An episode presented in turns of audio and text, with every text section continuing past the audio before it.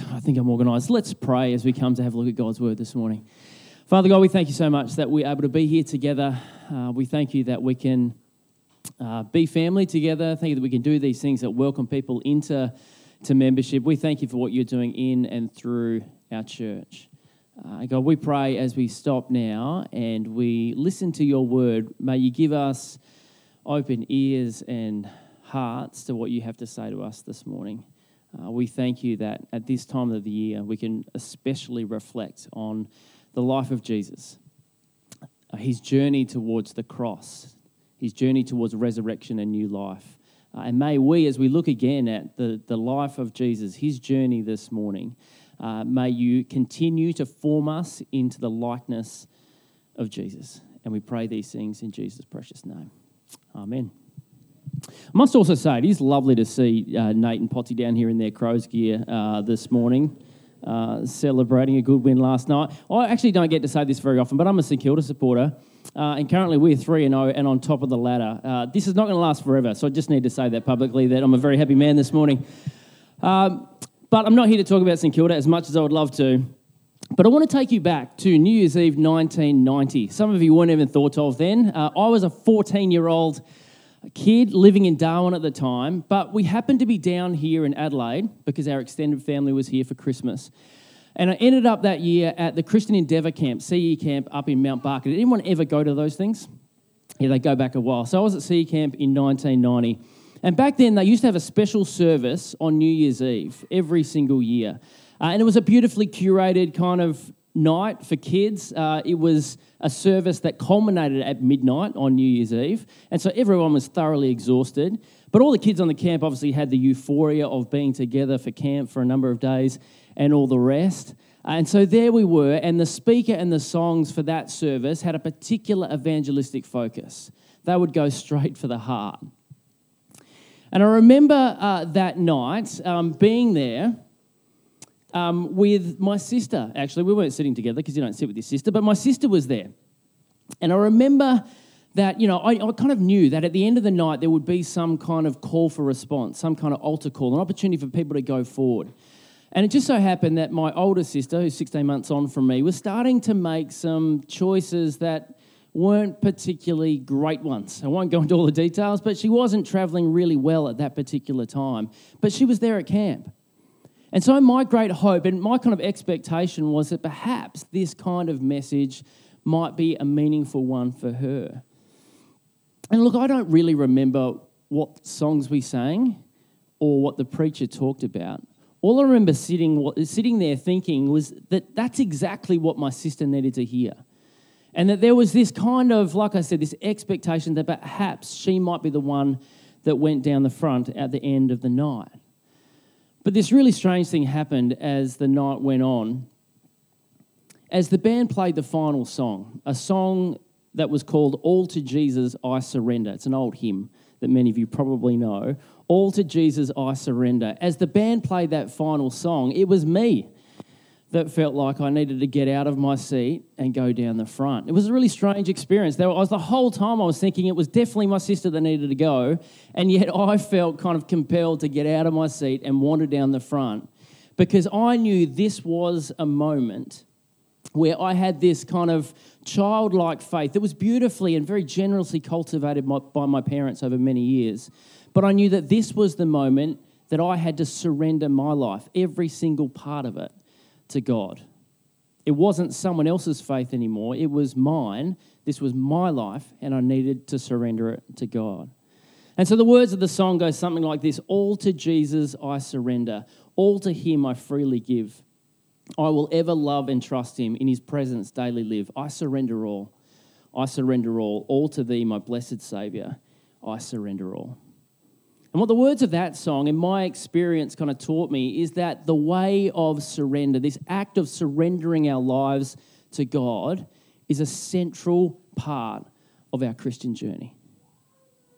And we've just kind of talked about that in the last few minutes, haven't we? This idea of baptism, and it's been sensational to see some baptisms in our church over the last few weeks.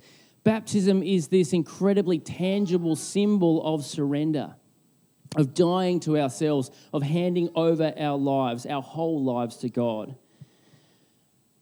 But sometimes, and this is not to say you know nothing negative about baptism, but we can kind of sometimes think about it as a once-off experience. It's when we give our lives to Jesus. It's when we go through the waters of baptism. It's when we go down the front that we surrender our lives. But in reality, it's a daily experience, isn't it?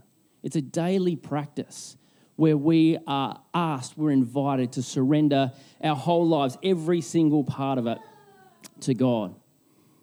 And of course, this series, we've been trying to explore what it looks like for us to walk the way of Jesus, to journey with Jesus as he journeys towards the cross. What does it look like for us to become apprentices of Jesus, to watch him, to walk with him, to, to learn from the way that he lives, to think about what that means for the way that we can go about our lives as well? So, this morning, as we go back into the book of Luke, I want us to look at what does it mean for us to apprentice Jesus in the way that he walks the way of surrender. And we're going to do that starting in Luke chapter 22. So if you've got your Bible there, I think it is, it's in the app, is it as well, Nate? Nate did this generously on my behalf this morning. Uh, it's in the app as well. But um, if you've got your Bible there or your phone there, just get up Luke chapter 22. We're going to start right at the end of Luke chapter 22 in verse 66. It's a really long passage, this one. So just kind of take a deep breath, sit back, relax. We'll read this together.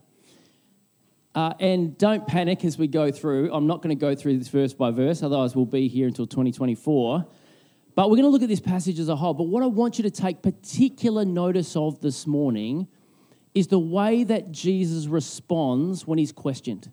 When he's questioned by the high priest, when he's questioned by Pilate, when he's questioned by Herod, have a look at the way that Jesus responds. Pay particular attention. Are we ready to go? I'm going to put my glasses on. All right, Luke chapter 22, we're going to start at verse 66 and roll straight into chapter 23. At daybreak, the council of the elders of the people both the chief priests and the teachers of the law met together, and Jesus was led before them. If you are the Messiah, they said, tell us. Jesus answered, If I tell you, you won't believe me. And if I asked you, you would not answer. But from now on, the Son of Man will be seated at the right hand of the mighty God. They all asked, Are you then the Son of God? He replied, You say that I am. Then they said, Why do we need any more testimony? We've heard it from his own lips. Then the whole assembly rose and led him off to Pilate. And they began to accuse him, saying, We've found this man subverting our nation. He opposes payment of taxes to Caesar and claims to be Messiah, a king. So Pilate asked Jesus, Are you the king of the Jews? You have said so, Jesus replied. Then Pilate announced to the chief priests and the crowd, I find no basis for a charge against this man. But they insisted. He stirs up the people all over Judea by his teaching. He started in Galilee and has come all the way here. On hearing this, Pilate asked if the man was a Galilean. When he learned that Jesus was under Herod's jurisdiction, he sent him to Herod, who was also in Jerusalem at that time. When Herod saw Jesus, he was greatly pleased, because for a long time he'd been wanting to see He'd been wanting to see him. From what he had heard about him, he hoped to see him perform a sign of some sort. He plied him with many questions, but Jesus gave no answer. The chief priest and the teachers of the law were standing there, vehemently accusing him. Then Herod and his soldiers ridiculed and mocked him. Dressing him in an elegant robe, they sent him back to Pilate. That day, Herod and Pilate became friends, because before this had been enemies. Pilate called together the chief priests, the rulers, and the people, and said to them, You brought me this man as one who was inciting the people to rebellion. I've examined him in your presence and have found no basis for your charges against him. Neither has Herod, for he sent him back to us. As you can see, he has done nothing to deserve death. Therefore, I'll punish him and then release him. But the whole crowd shouted, Away with this man! Release Barabbas to us. Barabbas had been thrown into prison for an insurrection in the city and for murder. Wanting to release Jesus, Pilate appealed to them again, but they kept shouting, Crucify him! Crucify him! For the third time he spoke to them, Why? What crime has this man committed? I've found in him no grounds for the death penalty. Therefore, I'll have him punished and then release him. But with loud shouts, they insistently demanded that he be crucified, and their shouts prevailed. So Pilate decided to grant their demand. He released the man who had been thrown into prison for insurrection and murder, the one they asked for, and surrendered Jesus to their will. Now, I'm not sure what stands out to you as we read that passage together, but certainly as I read that again this week, as I look at Jesus and the way that he responds to the high priest and to Pilate and to Herod, it almost seems like Jesus is deliberately evasive and ambiguous in his answers, isn't he? He's tending, and then when he gets to Herod, he's tending towards teenage boy territory. If you've ever been in a car on the way home from school with a teenage boy and you're asking them a series of questions, they give no answers. Uh, it's a bit like that when, when he's finally before Herod. Herod plies him with many questions and yet he gives no answers. It's almost, it almost seems like Jesus is determined not to give them what they want. And it raises the question about why. Why would Jesus respond in that way? wouldn't this be the perfect time to defend himself? If you're the Messiah, just tell us. Are you the Son of God? Are you the King of the Jews? These seem to be pretty uh, crucial questions, don't they? This could have been an opportunity for Jesus once and for all to explain himself, to put things beyond a shadow of a doubt. And when you think about it, for most of us, our natural response when we experience something of injustice, when we're accused of something that we simply didn't do, our natural response is to want to protect ourselves, isn't it? We want to defend ourselves. We want to explain it because we know it's injustice. But Jesus doesn't. He refuses to give them what they're looking for. As the encounter goes on, we find that Pilate himself seems to be on the side of Jesus. Yet Jesus doesn't fire up and leverage Pilate's authority to secure his freedom. And then Herod himself, he's looking for some kind of show. He's been waiting to come in contact with Jesus so that he can see some kind of sign. Surely it wouldn't have been that much of a stretch for Jesus to just do one more miracle that might have satisfied Herod's curiosity. But of course, he doesn't. And we know, with the benefit of uh, understanding how the story ends and what happens at the cross, that this was not an opportunity for Jesus to fight for his freedom, but it was an opportunity to surrender himself to God's purposes. In many respects, I look at this encounter with the high priest and with Pilate and with Herod as the very enactment of Jesus' prayer in the garden that we looked at a few weeks ago. Yet not as I will, but your will be done. This is Jesus living that out. In the moment that he could defend himself, that he could protect himself, that he could explain it all away, he commits himself, he surrenders himself over to God's purposes, as devastating as that might be. Jesus models for us in these encounters and in many other places what it means to surrender ourselves to the purposes of God. And of course, we're going to stop on Friday and we're going to recognize the ultimate act of surrender, aren't we? Surrendering his very life for the sake of others, for the sake of the kingdom. But for now, just for a few minutes this morning, I just want us to reflect on what does it look like for us? As we think about what it means to follow in the footsteps of Jesus, to apprentice Jesus, what does it look like for us to also walk the way of surrender? And so, just a few little reflections more than anything this morning about what that looks like. And the first one is this that surrender is not capitulation. In the, in the economy of God's kingdom, surrender is actually a position of strength. It's not giving up, it actually puts us in a position of strength. Because when we think about surrender, perhaps the most famous symbol of surrender is that of, you know, waving the white flag, isn't it? That's, that's something that comes to mind. You know, in military terms, when an army has been overcome and it's time to capitulate and it's time to surrender and to give in, they'll wave the white flag, they'll lay down their guns, and they'll hand themselves over. And when we think about waving the white flag, we often think about that this is a position of weakness, isn't it? This is potentially even a position of cowardice. But we know in this encounter that Jesus isn't waving the white flag, is he? Jesus' battle against sin and death is far from over, and we're going to discover that again come Friday. But rather, he surrenders himself to God's purposes. And in doing so, what he does is he embraces the upside down economy of God's kingdom. And I want to explain that more in a second. But he embraces the upside down economy of God's kingdom. He wasn't putting his trust in the responses of the high priest or Pilate or Herod. He wasn't putting his trust in clever legal arguments to get himself out of a bind. He was handing himself over, surrendering himself, surrendering control of the situation to God.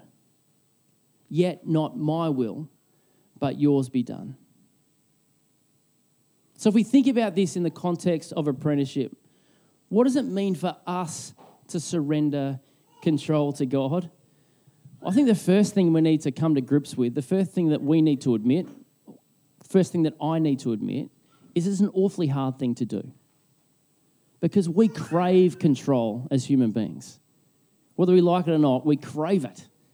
Our default position, I know certainly that my default position often is to rely on my own competence and my own sheer will to get through life, to get through whatever I need to get to, because I want to control it. I don't want to hand it off to anyone else. I don't want to admit any sense of vulnerability that I can't do life on my own, because that's my default position. I crave that sense of control. And I think as humans, we all do at times. And so it seems counterintuitive at times to hand over that control to someone else. And yet, in the upside down economy of God's kingdom, when we surrender, when we acknowledge that we can't control everything, we can't and we were never designed to do life on our own.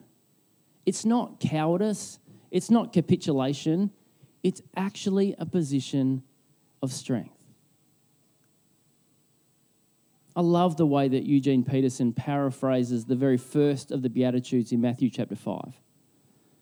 He goes, he says this, You're blessed you're blessed when you're at the end of your rope. With less of you, there's more of God and His rule. Talk about counterintuitive. You're blessed when you're at the end of your rope. But what that does, it allows room for God in our lives. Less of us and more of Him. When we surrender to God, it creates, it cultivates that space for God to work in and through us in ways that are seemingly impossible when we are determined to be so self reliant and do things on our own. And of course, we find that same reality in the life of Paul. It's enacted in the life of Paul. Remember in 2 Corinthians chapter 12, when Paul is talking about this mysterious kind of thorn in the flesh that he's experiencing. And as an as apostle, trying to pursue God's mission in lots of places around the world, Paul is held back by this thing, this thorn in the flesh, and he pleads with God for him to take it away. And the message that he gets back is, My grace is sufficient for you, for my power is made perfect in your weakness. Which leads Paul to go on and say, When I am weak, then I am strong. It's upside down. But that's the economy of God's kingdom. It's an upside down kingdom. That when we can be vulnerable, when we can surrender, when we can hand over our lives to God, it actually allows God to demonstrate, to work through us, to display His strength and power in our lives. And it will happen. It does happen to all of us. All of us get to that point at some stage in our lives. We might be at that point in our lives this morning as we come into church. We are at the end of ourselves. We're at the end of our rope. We don't know how we're going to take the next step. It might happen this week sometime, might happen this year. The only thing we know is it will happen at some point. And it's in those moments that we're encouraged, we're invited to surrender our lives to the God of the universe. Jesus invites us to walk the way of surrender with him. Again, I love the way that Eugene Peterson paraphrases Matthew chapter 11 the invitation that Jesus gives us to walk with him as we surrender our lives to God. He says, Are you tired? Yes. Anyone tired? I am, yes. Uh, worn out? Yes. Burned out on religion? Come to me, get away with me, and you'll recover your life. I'll show you how to take a real rest. Walk with me and work with me. Watch how I do it. Become my apprentice. Learn the unformed, un, not unformed, unforced rhythms of grace. We're invited to surrender our lives. As we come to the end of ourselves, let's give our lives over to God, not in capitulation or cowardice, but it puts us in a position of strength. So that's my first little reflection. The second one is this, and a little bit shorter. The second one is this that surrendering is not giving up our own will, but being willing to hand it over to God.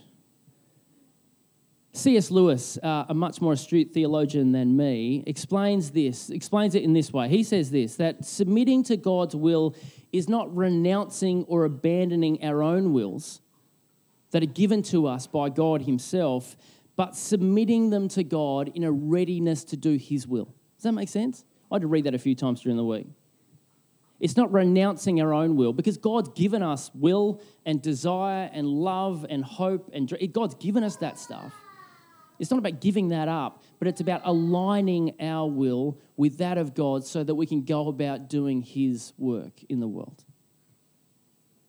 And I think what he's getting at there is that in surrendering to God, we don't actually stop being us. We don't give up who we are. We don't give up necessarily our personality. We have those desires and hopes and dreams. We're still ourselves. But it's an act of alignment aligning our lives, aligning our will and desire with God's vision of flourishing life. Now, as I was thinking about this during the week, I, and I'm really hoping I don't offend anyone here, but I've been to many weddings over the years where there's some kind of like candle ceremony. Have you been to these weddings? So, no, okay, let me explain. So, the candle ceremony goes something like this the bride and the groom both light a candle, uh, and then, as an act of essentially becoming one flesh, they will light a central candle to represent this new marriage. And in the process, they'll kind of blow out their own candles. And they're left with one candle, lovely, one flesh. Here we are, newly married couple. If that was you at your wedding, it's a beautiful ceremony. It's lovely. Well done. The only issue I have with little ceremonies like that is the last act where they kind of blow themselves out in order to, you know, become this newly married couple. The reality is that when we come into marriage, we don't actually stop being ourselves, do we? We still have the same background and personality and wants and needs and desire. Like we're still us. But hopefully, in the act of marriage, in being married, in living as married people, we are constantly trying to work out how we align our wills together so that we can live as one flesh. Does that make sense? So we are ourselves, but we're constantly aligning ourselves with another, and so it is with God. And surrendering our will and our desire to God is, I suppose, it's admitting that sometimes our desires, the things that we give our attention to, the things that we give our lives to, can be somewhat distorted. Our desires can turn inward rather than looking to God and to others in His creation. God created us with a will, He designed us to love, He designed us to have desires. He's given us imagination and the ability to have hopes and dreams for ourselves and the world. The challenge is, whatever they are for us, what does it mean for us to give them over to God? To align who we are and who He has made us and who He has designed us to be. How do we align that with God's will and His vision of flourishing life? Again, this is a daily practice. Whatever God gives us, is an opportunity to surrender to Him so that we can serve His purposes, so that He can take what we have and use it for His glory and the expansion of His kingdom in the world. A daily act of surrender. And I just write myself a little question here, uh, which is like a whole different sermon. So I'm not going to answer it now. The question is how do we know? How do we know what God's will is so that we can align our will with His? It's a good question, isn't it? The best answer, the shortest answer that I will give now is to go back to my image of marriage. How do I know, how do I align my will with my wife Jane? The more time that we spend together gives me a better idea. The more time that we immerse ourselves in the story of God in Scripture, the more time we work on our relationship with Jesus, the better, the closer we will come to understanding what His vision of life for us and for our world is and how we can play our part in it. It's a short answer to a very complex question. But the third thing, and the final thing I just want to say this morning, the final reflection of what it means for us to apprentice Jesus and surrender is that surrender isn't just handing over our worst, but it's actually giving God our very best. I still remember when I was a little kid. I was a good kid, always wanting to do the right thing. Like I grew up in a Christian family. I was a pastor's kid. I went to church every week, Sunday school. Like I just, I knew all the rules. And so when I went to bed every single night, I would just, I would have these very simple childhood prayers where I would kind of rehearse all of the wrong things that I might have done during the day. And I didn't want to leave anything out because, you know, I knew that I had to ask God to forgive me of my sins. And that's just the way that I grew up, with a lot of guilt probably, but that's the way I grew up. and that's no knock on my parents. I think that's just the, the kind of gospel that perhaps I took on when I was a kid, that it was just about following the rules. And the idea was that I had to be forgiven for the wrong things that I had done. And I think most of us that grow up in that kind of environment, most of us that grow up in the church inherently know, because it's been drummed into us since we were born, that the act of repentance, of surrendering those parts of our life where we might have missed the mark, surrendering those parts of life that we know are sinful, is a central practice of the Christian faith, isn't it? Repentance is important. We need to do that stuff. But I also want to suggest to us that it's not just about giving God the worst parts of our life so that we can experience forgiveness. But actually, surrendering to God is about giving Him the best parts of our life so that we can partner with Him in His restorative mission in the world. And again, as I reflected on that during the week, um, I was thinking about Chariots of Fire. In fact, someone else I was listening to at the start of the week used Chariots of Fire and Eric Liddell, the main character, as, uh, as a little illustration. I thought I'd pick on, up on that. It's, it's a 1981 film. Again, this is going back a long time, but very famous movie. Uh, you know, famous music as uh, athletes are jogging along the beach and all that kind of stuff. Um, amazing story of Eric Liddell, who was a Christian and also an athlete. And there's a scene in that movie which has become very famous now, particularly in Christian circles, where Eric is being challenged by his sister about his commitment to God versus his commitment to his athletic endeavors. And Eric Liddell's response in that moment is this I believe that God made me for a purpose, but he also made me fast. And when I run, I feel God's pleasure. He made me for a purpose, but he also made me fast. And when I run, I feel God's pleasure. I used to really resonate with that quote. Um, about 10 knee surgeries later, I no longer feel God's pleasure when I run. but as someone that's played a lot of sport, I still resonate with parts of that because that's kind of who God made me to be as well. And the question is always how do I take that part of my life that God gave me to do and actually use it for His purposes rather than use it for my own sense of self and recognition. And the challenge for us is still the same. God designed Eric Liddell to run, He made him fast. How has God designed you? What's He put in your hand? He might not have made you fast, but He's made you something else. He's given you gifts and abilities and experiences and intellect and personalities that can be used by Him. What are you good at? What comes naturally to you? What, is, what has He given to you? And the challenge for us is are we prepared to surrender those parts of our life? To not just, like I did, sit down each night and rehearse all the worst parts of our life so that we can be forgiven, but actually be prepared to recognize that God has given us unique gifts and abilities that He wants to use for His kingdom. Are we prepared to hand those things over, to surrender those parts of our life so that He can bring life to the world, so that He can bless the world, so that He can continue to expand His kingdom to every part of our world in and through us, because that's what He's made us to do. Will we surrender those parts of our life to God? Let's just pray together.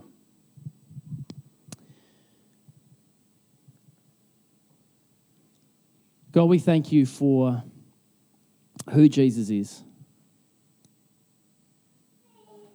We thank you that although he was God, he didn't use that as something to be exploited, but he was prepared to become just like us, prepared to even go to the cross on our behalf to bring us life.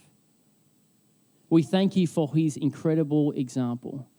We thank you for the example in the passage we read this morning of the way that he interacted with those that were in power at the time. We thank you that He shows us what it means to surrender, to being prepared to lay aside His own wants and desires, perhaps, in order to serve your purposes. Help us to understand what that means for us as those who want to apprentice Him, who want to walk alongside Him, who want to learn from His life. Help us to understand what that means for us. As we think about what it means to to hand over control when we, when we want to crave and we want to keep it for ourselves. Help us to hand over the very best parts of our life, not just the worst parts, but the very best parts of our life so that they can be used by you. May you work in and through us. May you empower us through your Spirit to partner with you in your restorative work. And we pray all these things in Jesus' precious name. Amen.